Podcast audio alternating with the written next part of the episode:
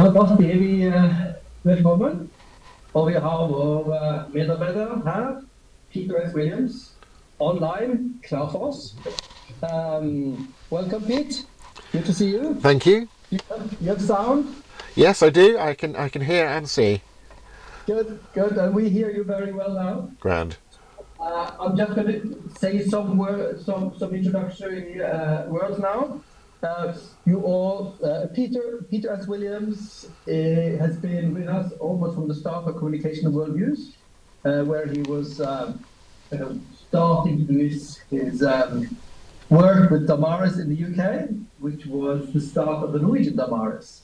Um, but then he's, he's completed his uh, degree, he's a master in, in philosophy, so he's a philosopher, but he's also a musician, plays music, uh, and many other interests. He's a preacher, a communicator. He's um, um, during his time with the with the English Damaris uh, organization, he did a lot of teaching for high school graders in critical thinking and in ethics, taking two or three hundred students in a big group, a full day, teaching them how to think critically, and uh, um, including in that also. But if, if, if you should argue, how would you argue well? Well, let's take an example. Uh, arguments for and against God. So they, they get an exercise giving arguments for or against the position, which includes something that's relevant as Christian as well. So, so um, he's been teaching for a long time. He's with communication world use almost from the start of course, and um, um, he has been writing a lot. How many books now, Pete? Oh, 12 or 13? Depends how you count them. Here's a few of the more recent ones. Yeah. Uh, one of them is I wish I could believe in meaning. Interesting book. I wish I could believe in meaning. Isn't that something that touches modern culture? Uh, he's written a book, uh, The Skeptic's Guide to Atheism, right? Many years ago, about atheism. And the skeptic's guide, everyone thinks that skeptics are atheists. But you can be skeptic, skeptical to atheism too. If you're properly skept, skeptical, you're a critical thinker. He's written a lot of interesting books. His books, his book in particular, is is uh, called Outgrowing God, and it's a response book to the one of the most famous living atheists, Richard Dawkins. I met him uh, on Monday, I think, who wrote his uh, his book for, for the young people, helping them to outgrow God. God is a concept, uh, an idea for young people who are not mature but believe in Santa Claus. If you're a real thinker, you grow out of God. He, he's written a response book, which is really very good for critical thinking, and it's creative because it's it's created in a story. So we recommend we recommend book. Um, it's good, good, interesting reading. Now uh, we are using Pete for many, many different things. He's been teaching on different topics. That's typical kind of a job of a philosopher. You give him a topic, and he takes it in his mind, and he introduces us and gives very often a bigger perspective, and very often some new ways into a topic. One of the things that Pete has been developing, which is unique for his perspective, is 3D, you know, three dimensional. That's just thinking in one dimension, like the world is flat, but thinking three dimension. Uh, and you will see this. This is this is the topic of this a short lecture, and it will be uh, returning during the study tour, thinking in 3D about the Bible, reading the Bible, thinking in 3D about culture. So it's developed uh, as, a, as a perspective into many er areas, and it's actually based on the very old, oldest philosopher of the uh, of the philosophical tradition. The uh, three what what's called three transcendentals, the three categories which human beings have, which is which are transcendent. They're not things, but they're about things. And there are three things that are three transcendentals that are about things. The one thing about it is, is it true or not? True isn't a thing, right? It's about the thing. Is it true or not, right? The second category is, is it good or not? That's not physical.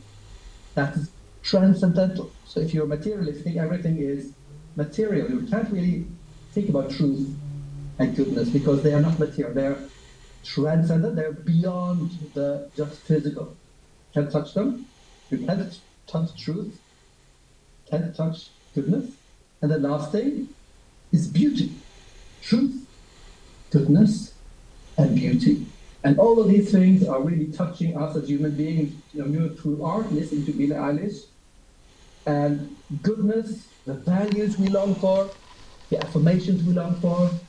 I know that the modern generation set is quite moralistic. Morality is really important for them. Respecting other human beings, preserving the earth, and so on. Morality is one of the big categories, and then also the truth. Okay? Sannhet, det sanne, det gode, det skjønne. Det er filosofiens tre gamle kategorier som de bruker for å beskrive virkeligheten. De er ikke, de er ikke fysiske materielle, men de er grunnleggende kategorier. De, han vil hevde at disse her er egentlig objektive ting, selv om ikke de er materielle. Okay? Truth, goodness and beauty are three kind of ways of looking at so many things. And you will have a little introduction later today into rhetoric, rhetoric. Talk about the logos, ethos, and pathos. These three categories, they fit into the category of the good, true, and the beautiful. He will, he will mention that. So you will know them from rhetoric. He will bring them into a bigger picture, even looking at what we call spirituality. In Norwegian doesn't make a lot of sense, but spirituality is a way of life that everyone has. Um, and we need to think in 3D. So this, this lecture is actually a, an introduction to his three thinking in three dimensions and how that can help us generally. Okay? Does that make sense, Pete? Yeah, fantastic. yeah, he knows Norwegian as well. Tiny little bit. yeah. So, so Lars has, has made a summary of your whole lecture in Norwegian so they can follow. Smashing. And then they can look back after the lecture is finished to, to get the uh, basic basic ideas here. Grand. Okay? Is that okay? Can we start now? Yeah, yeah. Just, just a moment. I'll just put it on the record and then you can start it. Go. Recording in progress. Okay, give my permission on screen here for the recording. There we go. Yeah, well, it's great to, to be with you, and I'm, I'm really excited uh, this year um, about this course because I've I, every year I teach uh, for a day on the study tour, but this year I'm actually joining the study tour for the whole period of the tour, and instead of teaching uh, solidly for a whole day, uh, I'm going to do uh, a series of uh, shorter talks, kind of spread uh, throughout the study tour, that will draw upon and reinforce this material where I kind of uh, lay the, the foundations of these categories that Bjorn uh, has just briefly uh, introduced. So uh, let me uh, lay those foundations a little further. By um, kind of putting this in, in the frame of a, a, an autobiographical uh, story of how I came uh, to this way of thinking about things, uh, starting with these transcendent values, these values that uh, apply to all sorts of things that go beyond the little uh, subjects that we divide the world into to, to study them uh, at a university. Once uh, upon a time, in the last millennium, indeed, I spent two years at the University of East Anglia in Norwich, here in England, writing my MPhil thesis, which was defending the, the objectivity of these classical transcendental values of truth and goodness and beauty, looking at how they related to each other, and then applying those results to perfect being theology, that is, to thinking about the nature of God. Uh, you will spot me in uh, one of these uh, pictures of one of my uh, uh, Christian Union small groups here, and this was my desk that I worked at in the philosophy department, and here's a photo of the campus. So, these three transcendental values, uh, British philosopher John Cottingham sums it up nicely, I think, when he says this. He says, The true is that which is worthy of belief. The beautiful is that which is worthy of admiration, and the good is that which is worthy of choice. And so he links these concepts together with this with this idea of, of worthiness to be believed or admired or chosen as a, a way of acting. Uh, philosopher Norman L. Geisler was someone who uh, influenced me a lot during my, my MPhil writing. Uh, and he says that the, the true is worthy of belief because it's, it's that which puts us in touch with reality. He said, What is truth? Very simply, truth is telling it like it is. Uh, truth can also be defined as that which corresponds to its object. So it's about reality and it tells it like it is.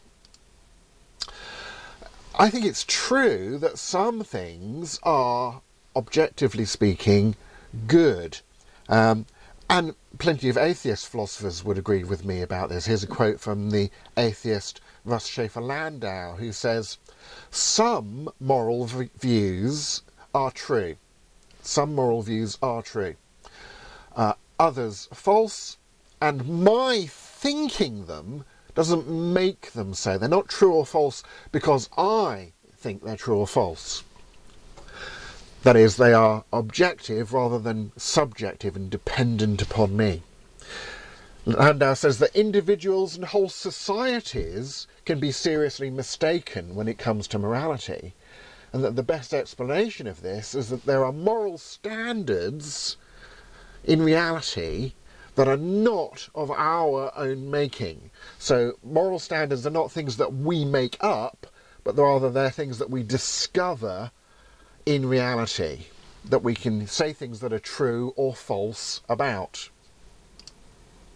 So, one example, the injustice of Russian aggression against Ukraine is not something that we invent by asserting or agreeing it to be so.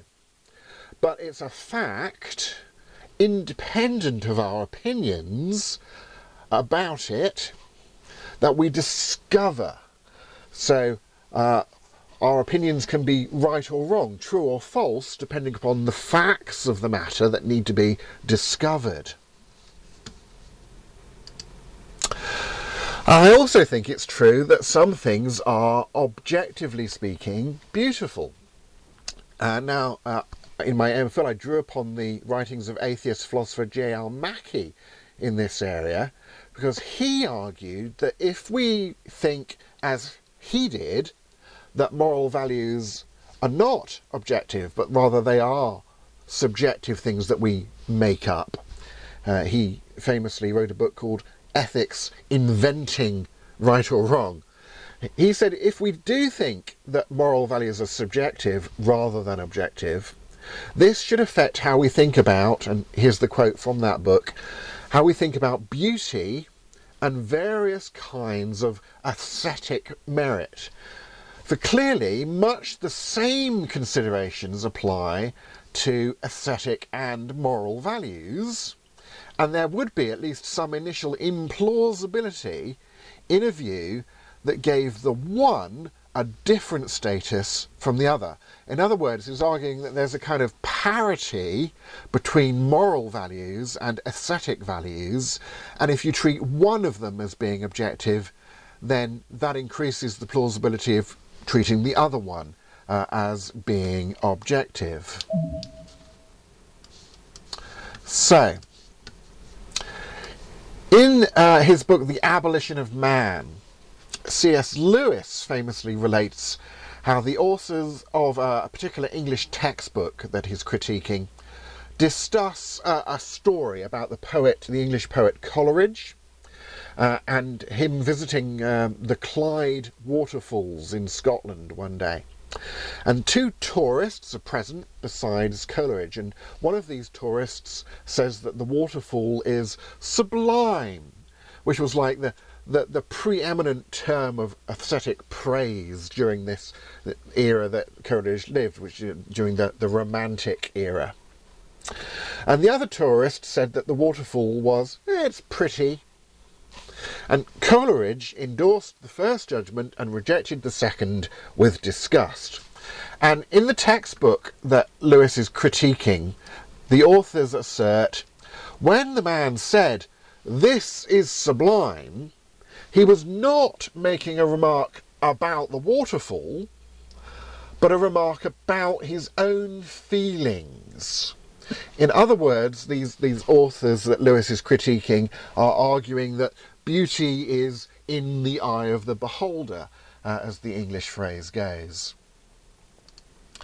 Now, here is uh, a photo and some video of uh, the Falls of Clyde uh, in Scotland just so you can uh, get in your mind a kind of picture of uh, what Coleridge and these uh, tourists uh, were were looking at and, and talking about and making judgments about.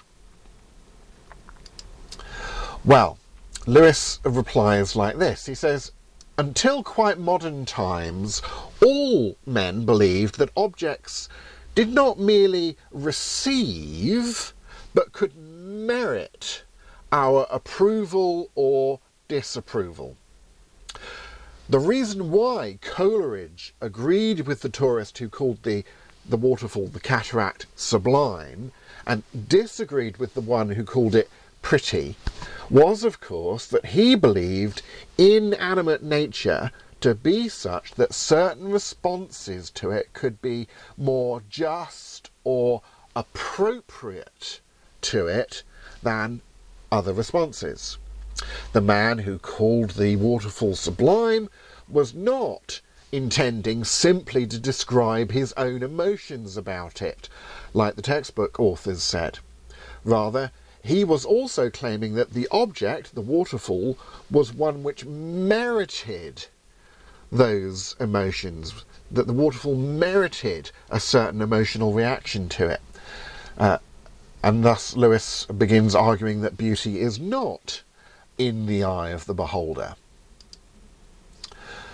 In this, I would agree with a famous contemporary philosopher called Alvin Plantinga, who says to grasp the beauty of a Mozart D minor piano concerto is to grasp something that is objectively there.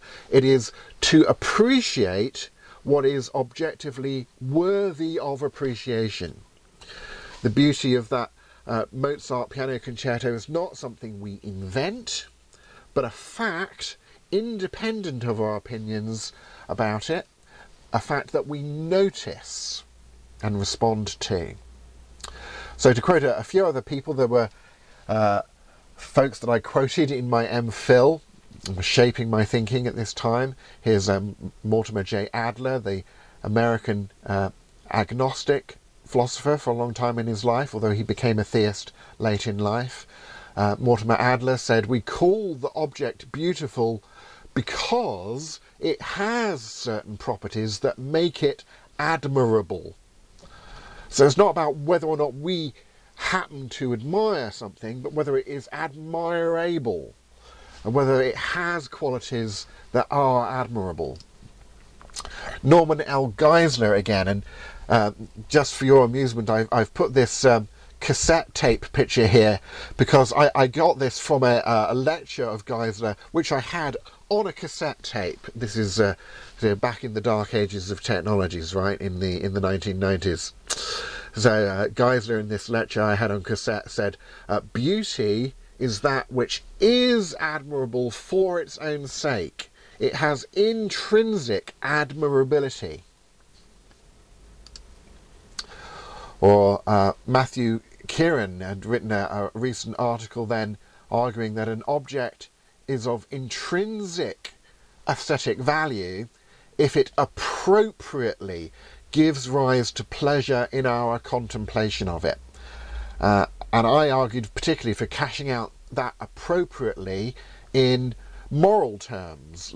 So, again, linking the concepts of beauty and morality um, along the lines of Cambridge philosopher G.E. Moore, who had written uh, in Principia Ethica uh, that the beautiful should be defined as that which of which the admiring contemplation is good in itself, that of which the admiring contemplation is good in itself.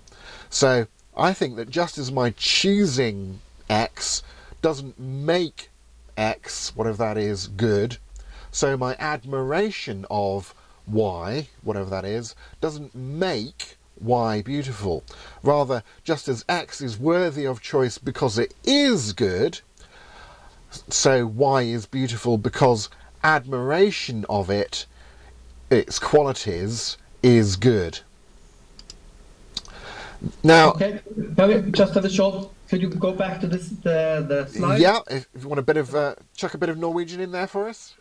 Yeah, just a little bit Norwegian. Now, det, det, det som det avgjørende spørsmålet Vi snakker om det sanne, det gode og det skjønne.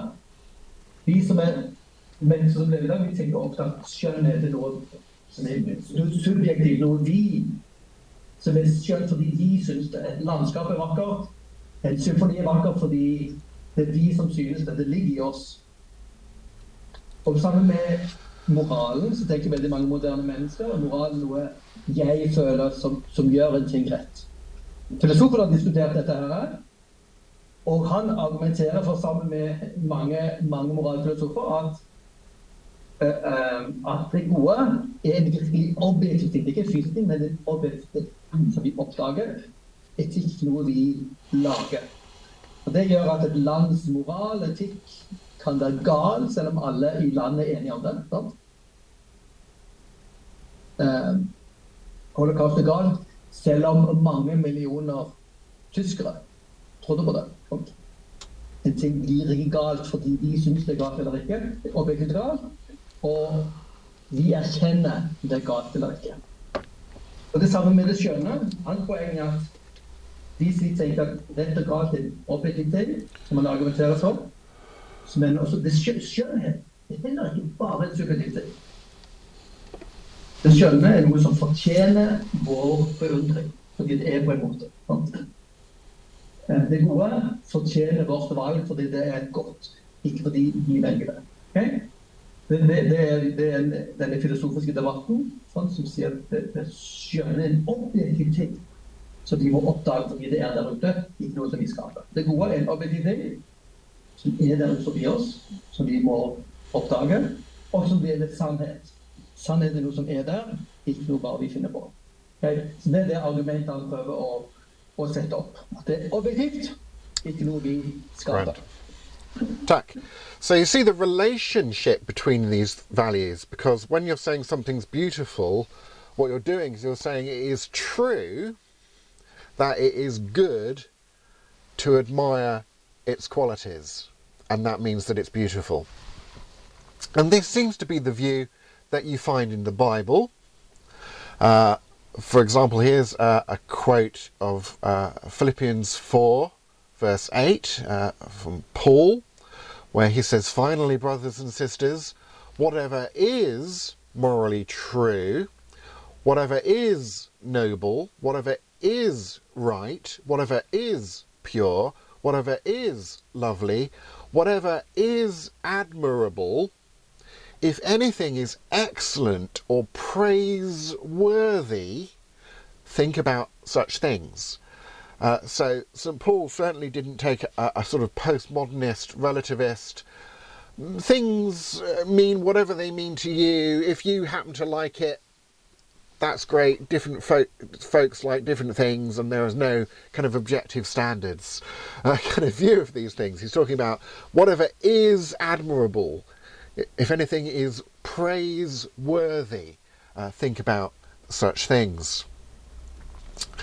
Uh, so that's my little brief introduction to uh, the three transcendent values uh, and a little uh, discussion of how they kind of relate to each other as well, um, and a little defense of um, particularly um, the objectivity of beauty, because I think that's the one that uh, is most often questioned uh, in our society.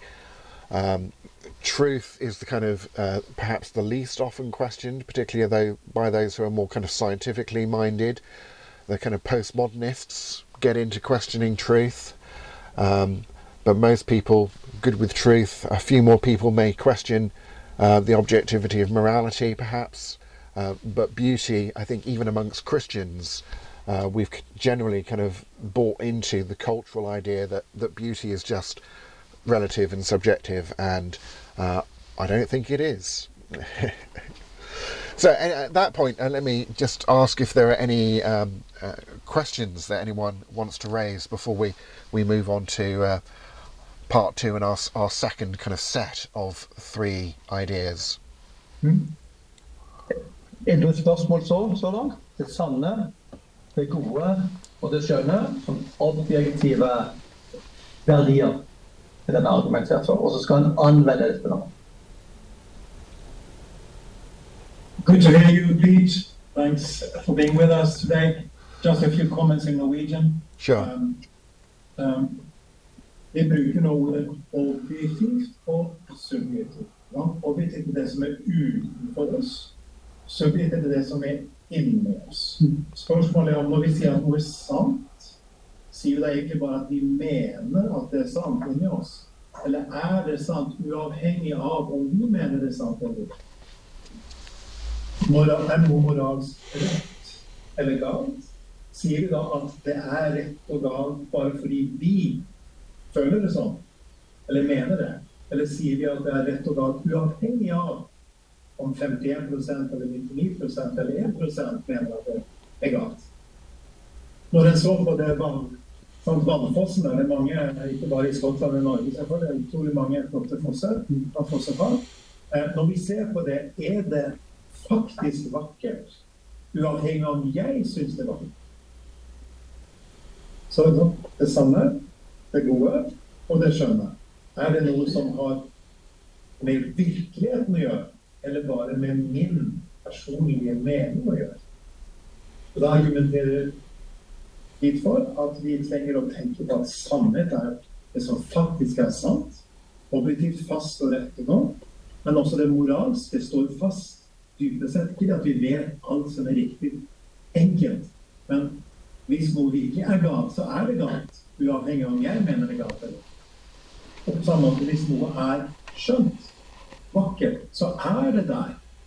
Og vi lærer oss å verdsette det før så før vi begynner å verdsette Mozart eller Beethoven eller en skikkelig rockekonsert, så er, er, det der så vakkert. Ser dere poenget? Det er spørsmålet om det er det vår subjektive, vår personlige valg som avgjør det eller ikke. Nei, sier han. Det er faktisk noe mer enn det, men det betyr ikke at han tar feil. Ja? Så da, da, er liksom det grunnleggende det subjektive og det objektive. Så vi er da subjekter som forholder oss til det objektive som er utenfor oss. Hva mener dere? Mm. Okay, Pete, can move on. Okay, sure thing. So, in part two, we're going to look at this uh, strange English word, but not a strange concept, uh, of spirituality. Uh, as Bjorn mentioned at the beginning, um, in the 2000s and so on, I worked with Damaris in the UK, and a big chunk of my job was running these uh, school conferences uh, in state schools under the sort of general requirements for learning about philosophy and ethics and worldviews and so on and so forth.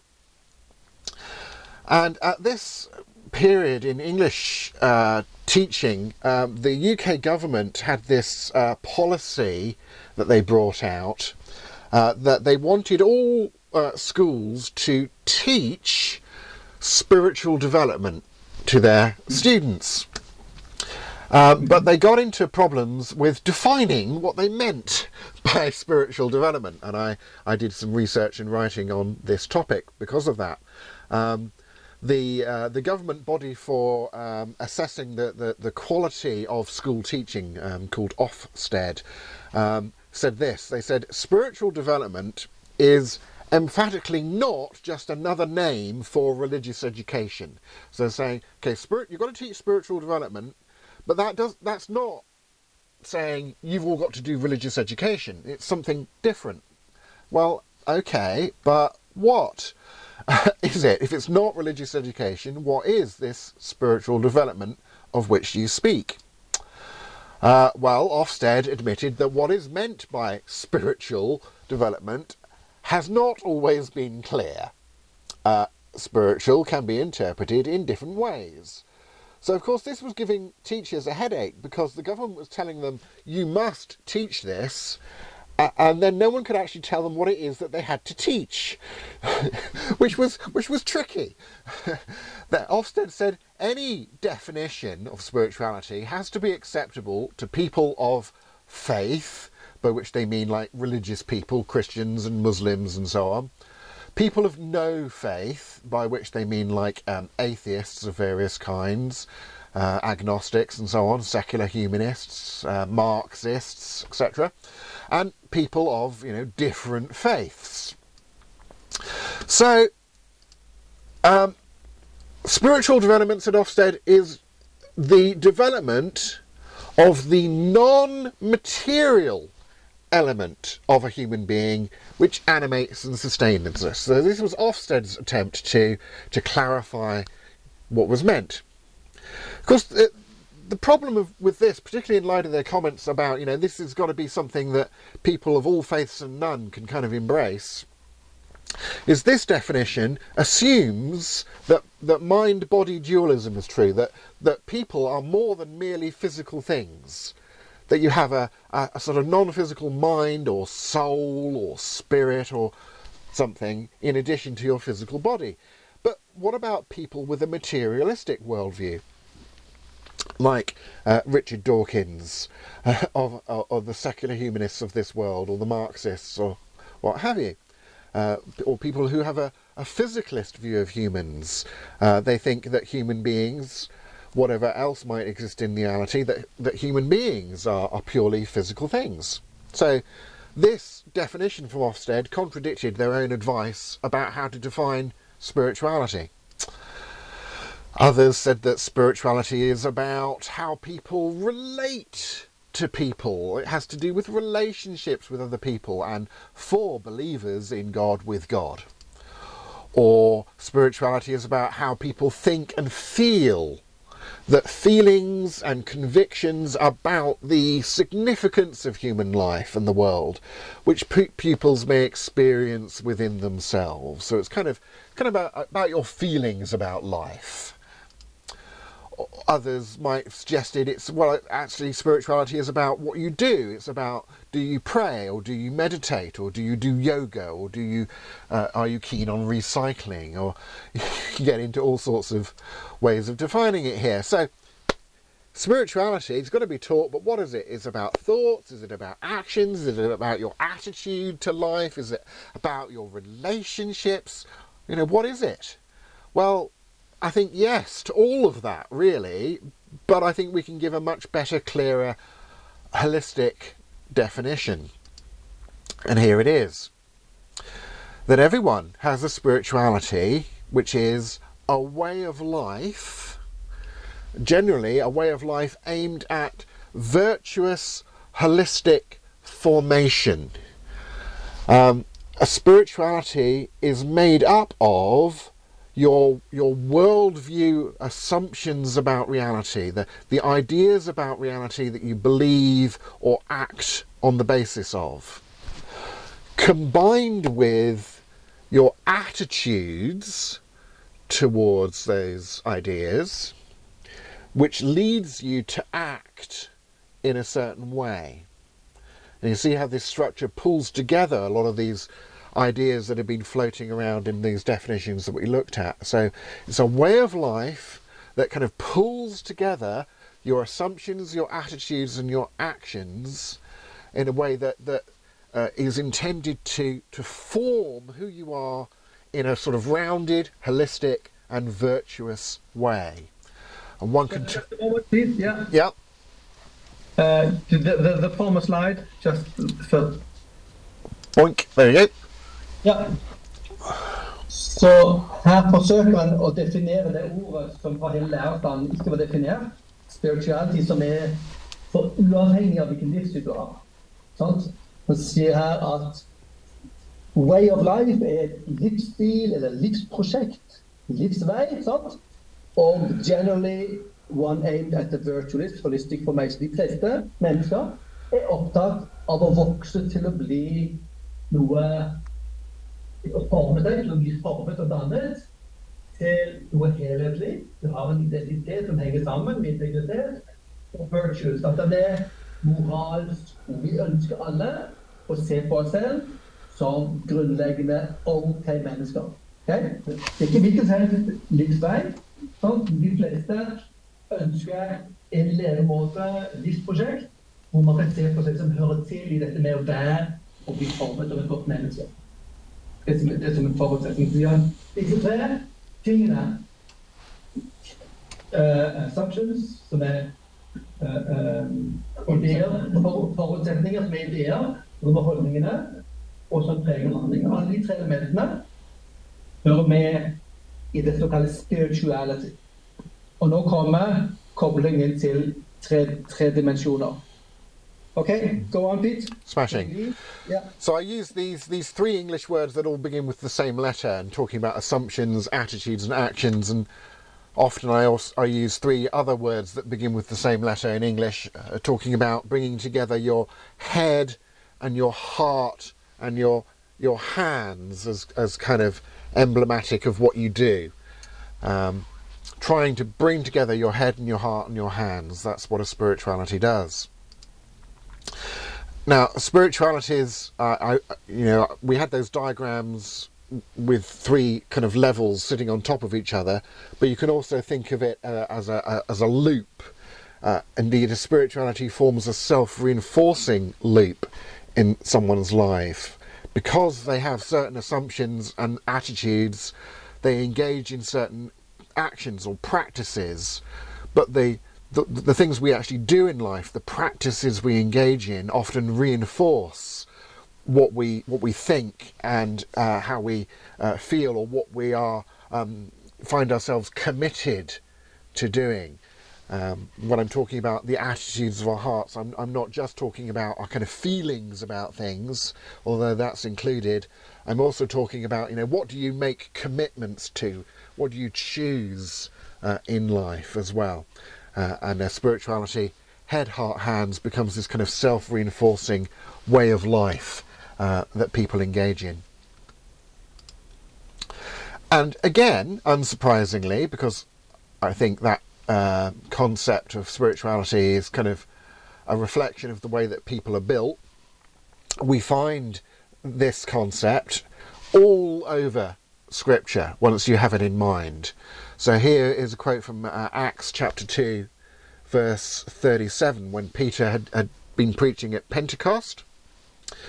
Uh, and we have here, uh, when the people heard this, what Peter had been preaching about the, the truth claims he'd been making about Jesus and his resurrection, uh, they were cut to the heart. That is, their, their attitude, heart response was a, a positive response on this occasion, and said to Peter and the other apostles, Brothers, what shall we do? How shall we practically respond to this? Uh, they acted in response. So we have here assumptions, attitudes, actions, head, heart, hands working together as people responded to the gospel message. And actually, you see that structure once you've kind of got it in, your mind there, uh, all over the place from the Old Testament to the New Testament uh, uh, as well. Now, that spiritual structure, that structure of assumptions and attitudes and actions, is generic. It can apply just as much to a Buddhist as to a Christian. But the spiritual content is what differs from one spirituality to another. And of course, there can be more or less overlap between different spiritualities as they agree or disagree about various things, right? But the, the structure is the same for everybody, but the content, you know, will be different for a Buddhist or a Marxist, his Karl Marx, than it will be for a Christian. I would say something like Christianity is about God's call to enter a Christ centered spirituality, one that virtuously influences and integrates, shapes our assumptions and attitudes and actions through that faithfulness to Jesus. Um, so that's sort of unpacking a way of looking at, at Christian spirituality and what's particular about uh, Christian spirituality that, that differentiates it from you know Buddhist spirituality or Marxist spirituality or Muslim spirituality or what have you. That the structure stays the same, but the content, uh, the focus of the spirituality and so on can differ. So again, let me let me pause there and see if we, we need a bit more um, Norwegian unpacking or any questions that you may have that you want to to pass in this direction. Good. Ja. Så han har definert det, det sanne, det gode skjønne, og sier at dette kan anvendes som en slags eh, definisjon på åndelighet, eller livssyn, egentlig. Både våre holdninger, ideer, ideer og holdninger og handlinger hører sammen. Det er ikke bare ideer. Det er også eh, holdninger. Og som skal komme og virke ut i handlinger. Og hvert livssyn sånn, har en sammenheng der. Både, både holdninger, ideer, forutsetninger, holdninger og handlinger. Er det mening, Lars? Ja, og vi kan jo begynne bakfra. Det med her, var jo med hode, hjerte og hender. Ja. Det kan hjelpe oss til å gripe det sant? og også er måte erobre det litt fra den sida. Jeg vil si at hodet vårt er liksom tanken og forutsetningen. Hva begynner vi med å tenke? Hva er utgangspunktet vårt? Hjertet er våre holdninger og våre valg. Og hendene er på en måte livet. Det er praktiske. Marvum har faktisk også i flere artikler skrevet og flere bidrag og forlags akkurat den samme inndeling. Vi trenger å tenke om livet og om kristen tro som noe som omfatter helhet, og ikke bare en av dem. Og det er noen kristne sammenlegger all vekt på hendene. Som ungdom som en aktivitet. Og det er jo kjempeviktig. Men vi trenger også sammenheng med de andre to. Og så har vi sagt Noen legger all vekt på hodet. Hodet er kjempeviktig, men vi trenger sammenheng med hjertet og med livet. Det hender med det praktiske. Det er en sånn, litt sånn fin måte til å si hvordan kan vi tenke helhetlig om det å være menneske. Og hvordan kan kristen tro hjelpe oss til å tenke helhetlig om det å være menneske? Og da trenger vi alle tre tingene. Og dere har sikkert hørt snakk om at du må ikke bare ha, ha det i hodet, du må også ha det i hjertet. Det det betyr jo at det må være personlig for oss. Men hvis det bare er personlig, ikke kan formidle de ord som betyr noe, så mister vi hodet.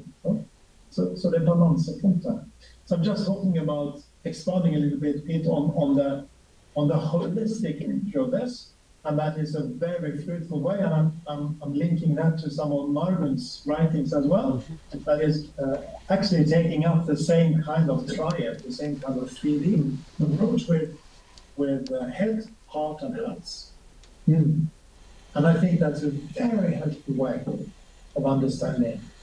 And again, what we are doing here, uh, Pete, of course, is opening up something for further reflection and further work. Yeah. It doesn't mean I have to remember it all, but Yeah. we just think about it a bit.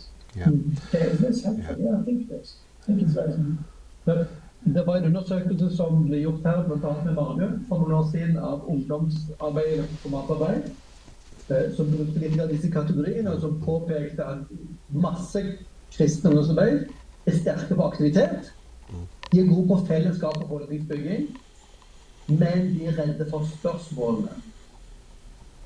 Unge får ikke hjelp til å tenke og møte spørsmålene. Sant? Eh, og dermed så er de veldig sårbare. Den de beveger seg ut av det kristne fellesskapet, ikke har den praktiske rammen lenger, så ramler troen sammen. Så hvis hodet og hjertet og hendene må gå sammen. Så har vi ulike styrker i ulike menigheter. Sånn. Da er det litt viktig å tenke at vi, vi styrker de sidene som kanskje vi sjøl er svakest på, for å få det helhetlig på plass. Det kunne vært spennende. Vi kan ha en spennende samtale akkurat om vi har ha tid til det. Snakke om hvordan er våre menigheter og våre kristne fellesskap. Er vi sterkest på det, eller på det, eller på det? Trenger vi å styrkes på det? sant? Kanskje er de kjempesterke. Kanskje har de en gave å gi til andre fellesskap på et område. Samtidig trenger å lære fra andre områder. Yeah. So, so what you are opening up here, Pete, and of course these are the introductory days, so there is a lot to digest in a few days here for all of us. Det er mye å fordøye for oss på kort tid her, men det er bare å tenke. For det andre punktet Pete her, hode, hjerte, hender. Det er saken. liksom. Og det neste jeg kommer til å si nå, går over på retorikk, som vi skal faktisk snakke om i neste time. Sant? Så det er ikke en kobling i retorikken, bruke disse kategoriene. Sant? Hvis du først oppdager de, så ser du de overalt i Bibelen, men du ser de også i den gamle. So you, you can continue, uh, Pete. Sure. A We're going to teach a little bit about rhetorics next lesson with Lars. Okay. Uh, so will, will be good, good linked. yeah. Uh, hopefully, we agree with each other. yeah. We'll, we'll, we'll be revising this material on the study tour and, and, and applying these concepts practically to a number of different areas, as Bill was saying, like reading the Bible, thinking about culture, thinking about apologetics, and so on. Uh, so these kind of now what seem quite abstract contract concepts we'll actually be kind of making use of to to understand uh, the world and our kind of different practices within it. So uh, it, it, will it will settle in over time. Don't you worry. So yeah, a little um, dip our toe into rhetoric uh, briefly, and then how these things kind of all line up. Because uh, meanwhile, in Norway, and here's a photo from uh, 2009. I was uh, visiting Gimlekollen and teaching about rhetoric on the equivalent uh, lessons uh, here. Uh, as James Herrick explains, when we express emotions and thoughts to other people with the goal of influencing or persuading them, we engage in rhetoric. That's rhetoric. Uh, note that on this definition, rhetoric is not limited to the spoken or written word, uh, but the spoken word in particular is how the, the original thinkers uh, in Greek culture thought about rhetoric, but we can think of it in a slightly broader way. Uh, to to influence or be influenced by someone's spirituality, note, is an episode of rhetoric. Uh, and there are different elements of someone's spirituality that could influence or be things that we find persuasive about their spirituality, say. So, talking about the ancient Greeks, this all uh, goes back to a very famous textbook uh, by the Greek philosopher Aristotle back in the 4th century BC. And he defined rhetoric this way he said it's the power to observe the persuasiveness, that is, what is persuasive about something, the persuasiveness of which any particular matter admits. And rhetoric encompasses the, the principles of how best to help other people make these same, note, objective observations about things. Uh, so it's not, as the word has often come to mean in, in modern culture, just trying to persuade people using kind of any means possible, uh, wh- whether those means really relate to reality. To truth and goodness and beauty or not, but rather for, for Aristotle, it's observing what is persuasive, what is truly persuasive about something, and helping other people to notice that, uh, to notice what is true, what is good, what is beautiful about some matter. And a very famous uh, passage uh, in his textbook on rhetoric, uh, Aristotle introduces these three terms, which I'm sure we'll look at later today, of, of ethos and pathos and logos. And he says, of the modes of persuasion furnished by the spoken word, there are these three kinds. The first kind, ethos, depends on the personal character of the speaker. The second, calls pathos, on putting the audience into a certain frame of mind, getting them to adopt a certain attitude towards the subject matter. And the third, which he calls logos, on the proof, the, the argument provided by the words of the speech that you're giving uh, itself. So he has these three categories of ethos about the, the character uh, of the the speaker, uh, which people, of course, see through their actions, uh, putting the audience in a certain kind of frame of mind or a certain attitude towards what you're talking about, pathos, and, and arguing using words, logos. And again, interestingly, you find this in the New Testament. Indeed, St. Paul, uh, in a passage in Colossians 4, verses 5 to 6, uh, mentions these three elements of classical rhetoric, and he mentions them in the same order that Aristotle mentioned them in, in his textbook. So Paul says, when you are with unbelievers, always make good use of the time. Be pleasant. This is have a good ethos and hold their interest when you speak the message. Have good uh, pathos, be interesting. Um, choose your words carefully and be ready to give answers to anyone who asks questions. That's clearly about logos, about reasoning persuasively. And then, as I was going home and I was waiting for my flight, sitting in Kristiansand Airport, suddenly it was as, as if a, a kind of light bulb in a cartoon went off over my head, and a thought suddenly struck me like a bolt from the blue. And it kind of went like this. Of the modes of persuasion furnished by the spoken word, there are three kinds. And the first kind, ethos, depends on the personal character of the speaker. Well, that's talking about goodness, which is, of course, expressed and seen in the speaker's actions. And the second kind is pathos, which is about putting your audience into a certain frame of mind. Um, this is really clearly talking about beauty, getting people to notice beauty in a subject, uh, meriting an attitude from them of uh, praise or enjoyment of that beauty. And the third, which is logos, you know, proof, argument, and so on, provided by the words of the speech itself, this is talking about getting people to notice what's true or what's rational uh, in the the assumptions, the ideas, the beliefs that you're communicating. So, good grief, talking about ethos and logos and pathos is also talking about truth and goodness and beauty, which is also talking about our assumptions, our attitudes, and our actions. All of these three sets of three of course, line up with each other.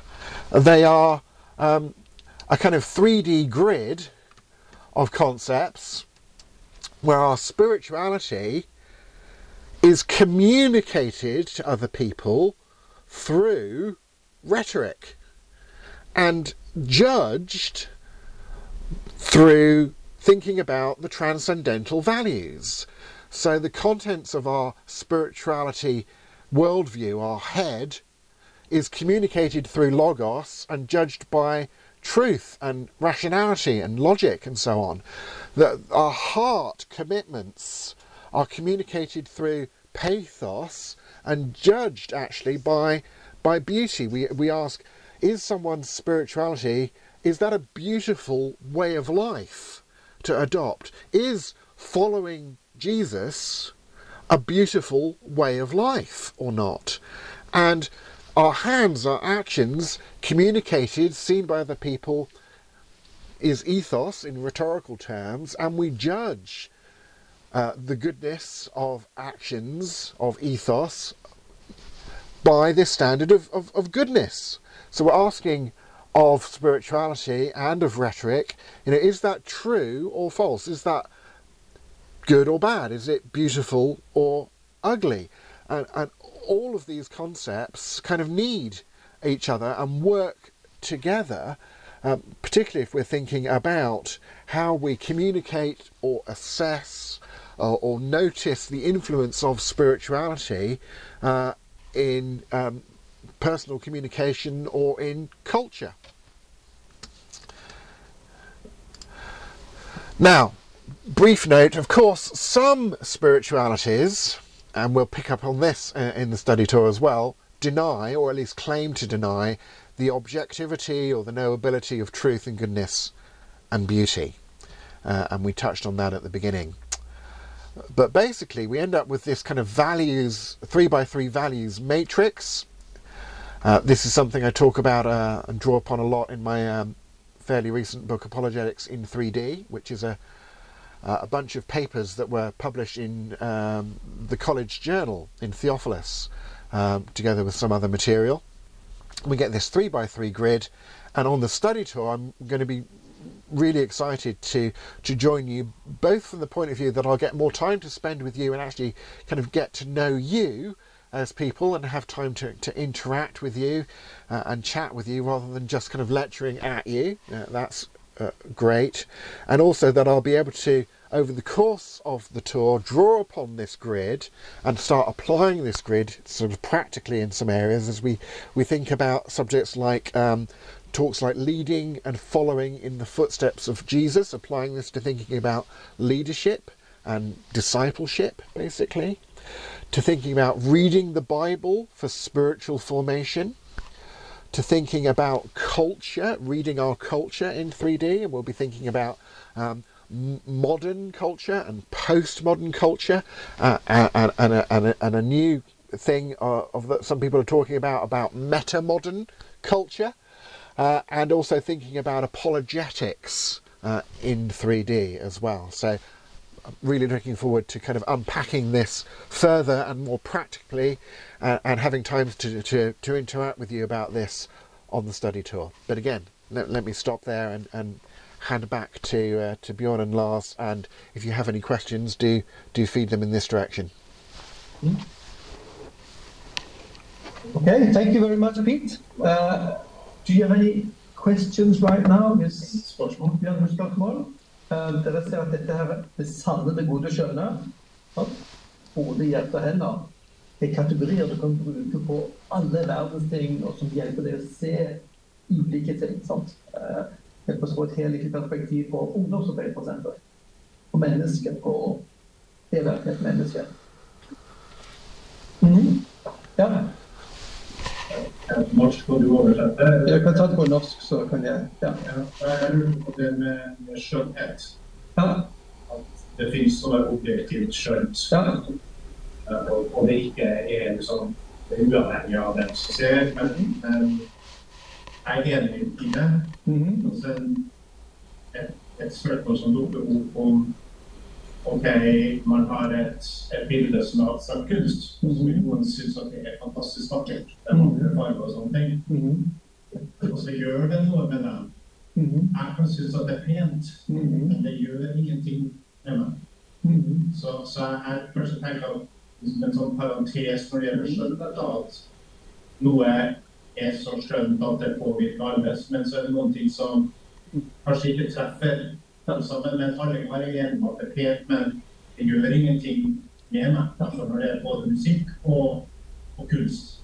Og så kan, ja, jeg, jeg, vil, jeg vil kanskje kunne si man kan være, kan være uenig om en ting er vakkert. Om en musikktype. Sånn, spesielt og, og heavy metal. Det greier ikke jeg å høre hva, men jeg kan lære det. Sånn.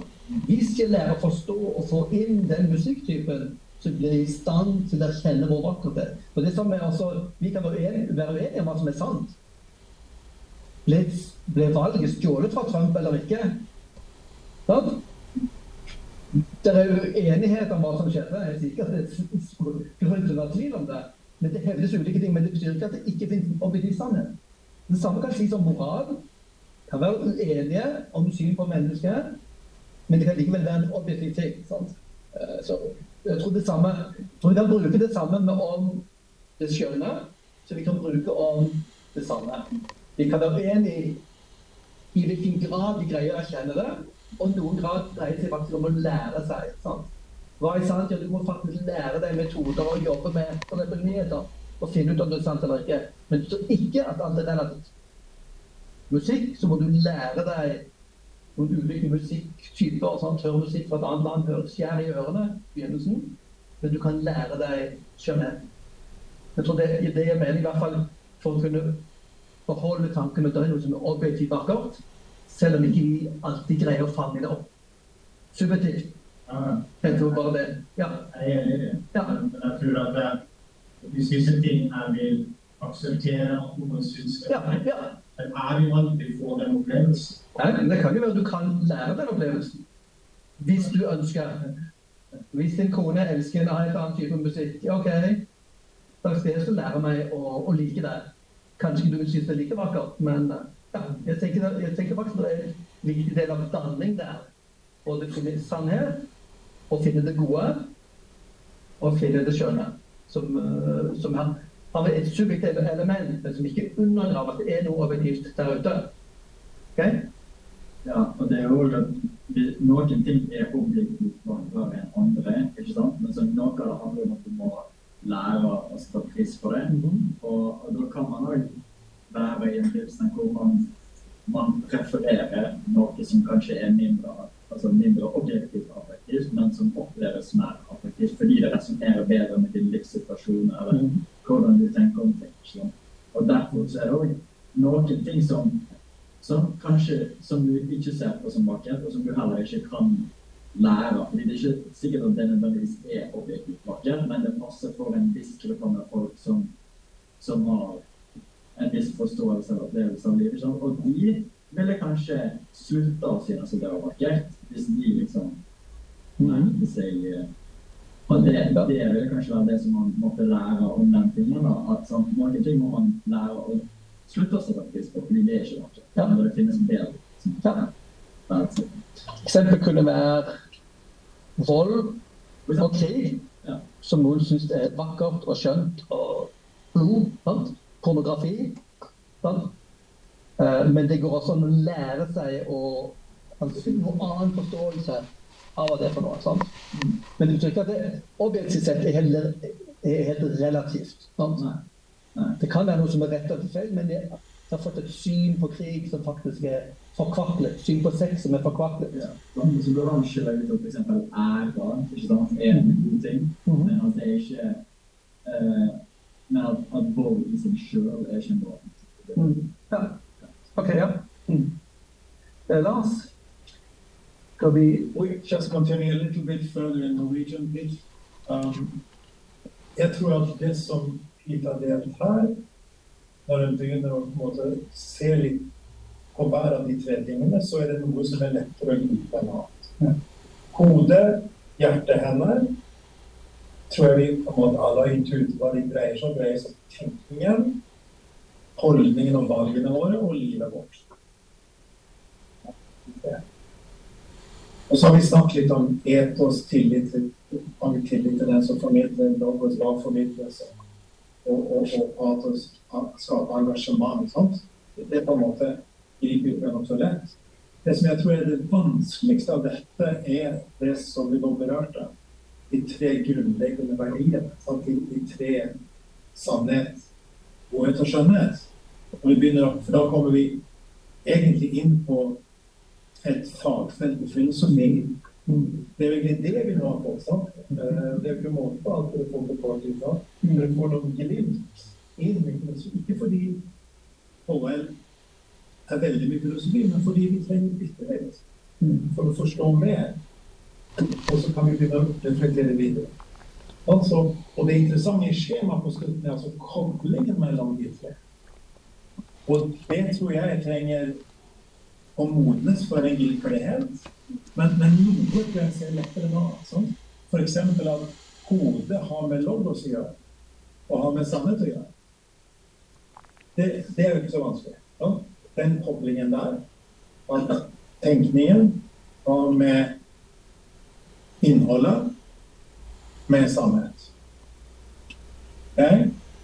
Hjertet har med Husker jeg at jeg snakket om at, at retorikken dreier seg om å snakke om patos? Aristoteles har vi snakket om å Er det godt å lytte til noen behage? Beveg, berøre og bevege. Behage, berør og bevege. Da dreier det seg om liksom, er, hvordan er det Og da nærmer vi oss det som har med godhet å gjøre. Så hjertet, patos og skjønnhet henger sammen. Er det, er det virkelig tiltrekkende et ord? Sånn skjønt er tiltrekkende. Er det tiltrekkende å lytte til vi snakker om det om kunstverk eller musikk? Er det tiltrekkende for oss å lytte til noe? Mm. Er det se, Verdsetter vi det? Mm. Tale, musikk, you name it. Og så hendene. sant? Hvordan får vi tillit til en taler? Eller til en formidler? Jo, vi spør oss ofte om livet. Om godhet. Ser du? Når man begynner å gå liksom langsomt, så er det ikke så veldig abstrakt, egentlig. sant? Men veien dit er litt krevende. Og, og, og en trøst er at dette er av de dypeste diskusjonene som, som er i filosofi. er sannheten objektiv? Det er, det er moralen objektiv eller ikke? Sant? Det er det er ikke en diskusjon vi blir ferdig med her. Men som sier, den ligger der. Men det er gode grunner. Let's, let's include you, Pete, now uh, from Norwegian English. Uh, so we're talking about some of this is more immediately obvious to us, and some needs more reflection. For example, that head, logos, and truth belong together. It's sort of, yes, aha, we understand that. And I think when we think about it, how do we, how do we, uh, do we, how, when and how do we trust someone who is speaking to us? Well, we look at, as you said, at the, in the, to their life. Can we, can we trust them? And then, of course, where, where goodness, ethos, and, and hands belong together. But I think again, maybe beauty is sometimes, uh, as you indicated, Pete, sometimes uh, uh, less obvious to us. It's not mm. that it's not it's not easy to grasp that necessarily. Mm. But when if we think of it, it's, is it attractive to us? Is it appealing to us? Do we like it? Then we understand the beauty. Yeah. And it, not, not only do we happen to find it attractive, but but the question of are we within our rights, morally yeah, yeah. speaking, to to appreciate it, to to be attracted by it, right? Because you can you can find um, you know within Christian theology, of course, we we can find sinning attractive.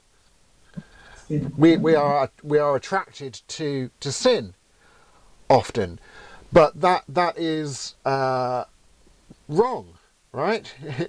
uh, sin is uh, bad and therefore ugly. So we.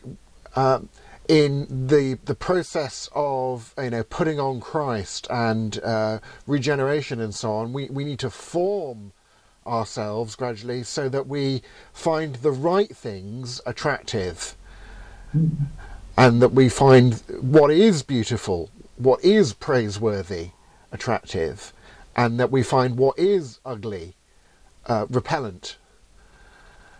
Right? Thanks for that, uh, yeah. that important, I think, comment and reflection. You know, and I think we that's a really countercultural in our time. You know, mm-hmm. because we tend to think that what we each one of us find attractive mm-hmm. is attractive, but it's actually the other way around what is objectively in itself attractive. Mm-hmm. That is what we should find what, one of the challenges here is is we live in an advertising culture, and you know they they are using the attractiveness all the time to grab our attention, to make us dream and make us see things as attractive, and we have it, it's it's uh, emotional blackmail or manipulation actually, right? Makes us very skeptical about the, the idea that that uh, beauty is objective. We know we're manipulated. So, so advertising is painting up for something, us something that is beautifully attractive, and and uh, it's important to see through advertising, right? Um, and and discover what is is it is it really beautiful? Uh, is it really morally good? Is it actually true? And many times it's it's none of them. Uh, but, but advertising is, is the ability to shape and form something, and make it look attractive. It's, it's like the, the snake in the garden, actually, making a lie attractive, right? Yeah. So, yeah. Okay, Pete, thank you very much. Um, Tusen tack.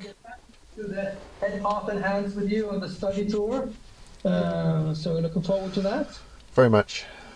hmm So we'll move on here. Uh, Thanks, thanks, Pete. Yes, and uh, uh, thanks for what you have, what you are contributing also to our thinking and reflection. I think it's important that we continue. And of course, all of us represent different backgrounds and different gifts and different uh, arenas. And this, but I think we can apply this some of it quite quickly, and some of it after some more reflection. Hmm. Great. Yeah. Thanks. Great. Thanks very much. Pleasure. Thank Yeah. you, everyone. And see you later.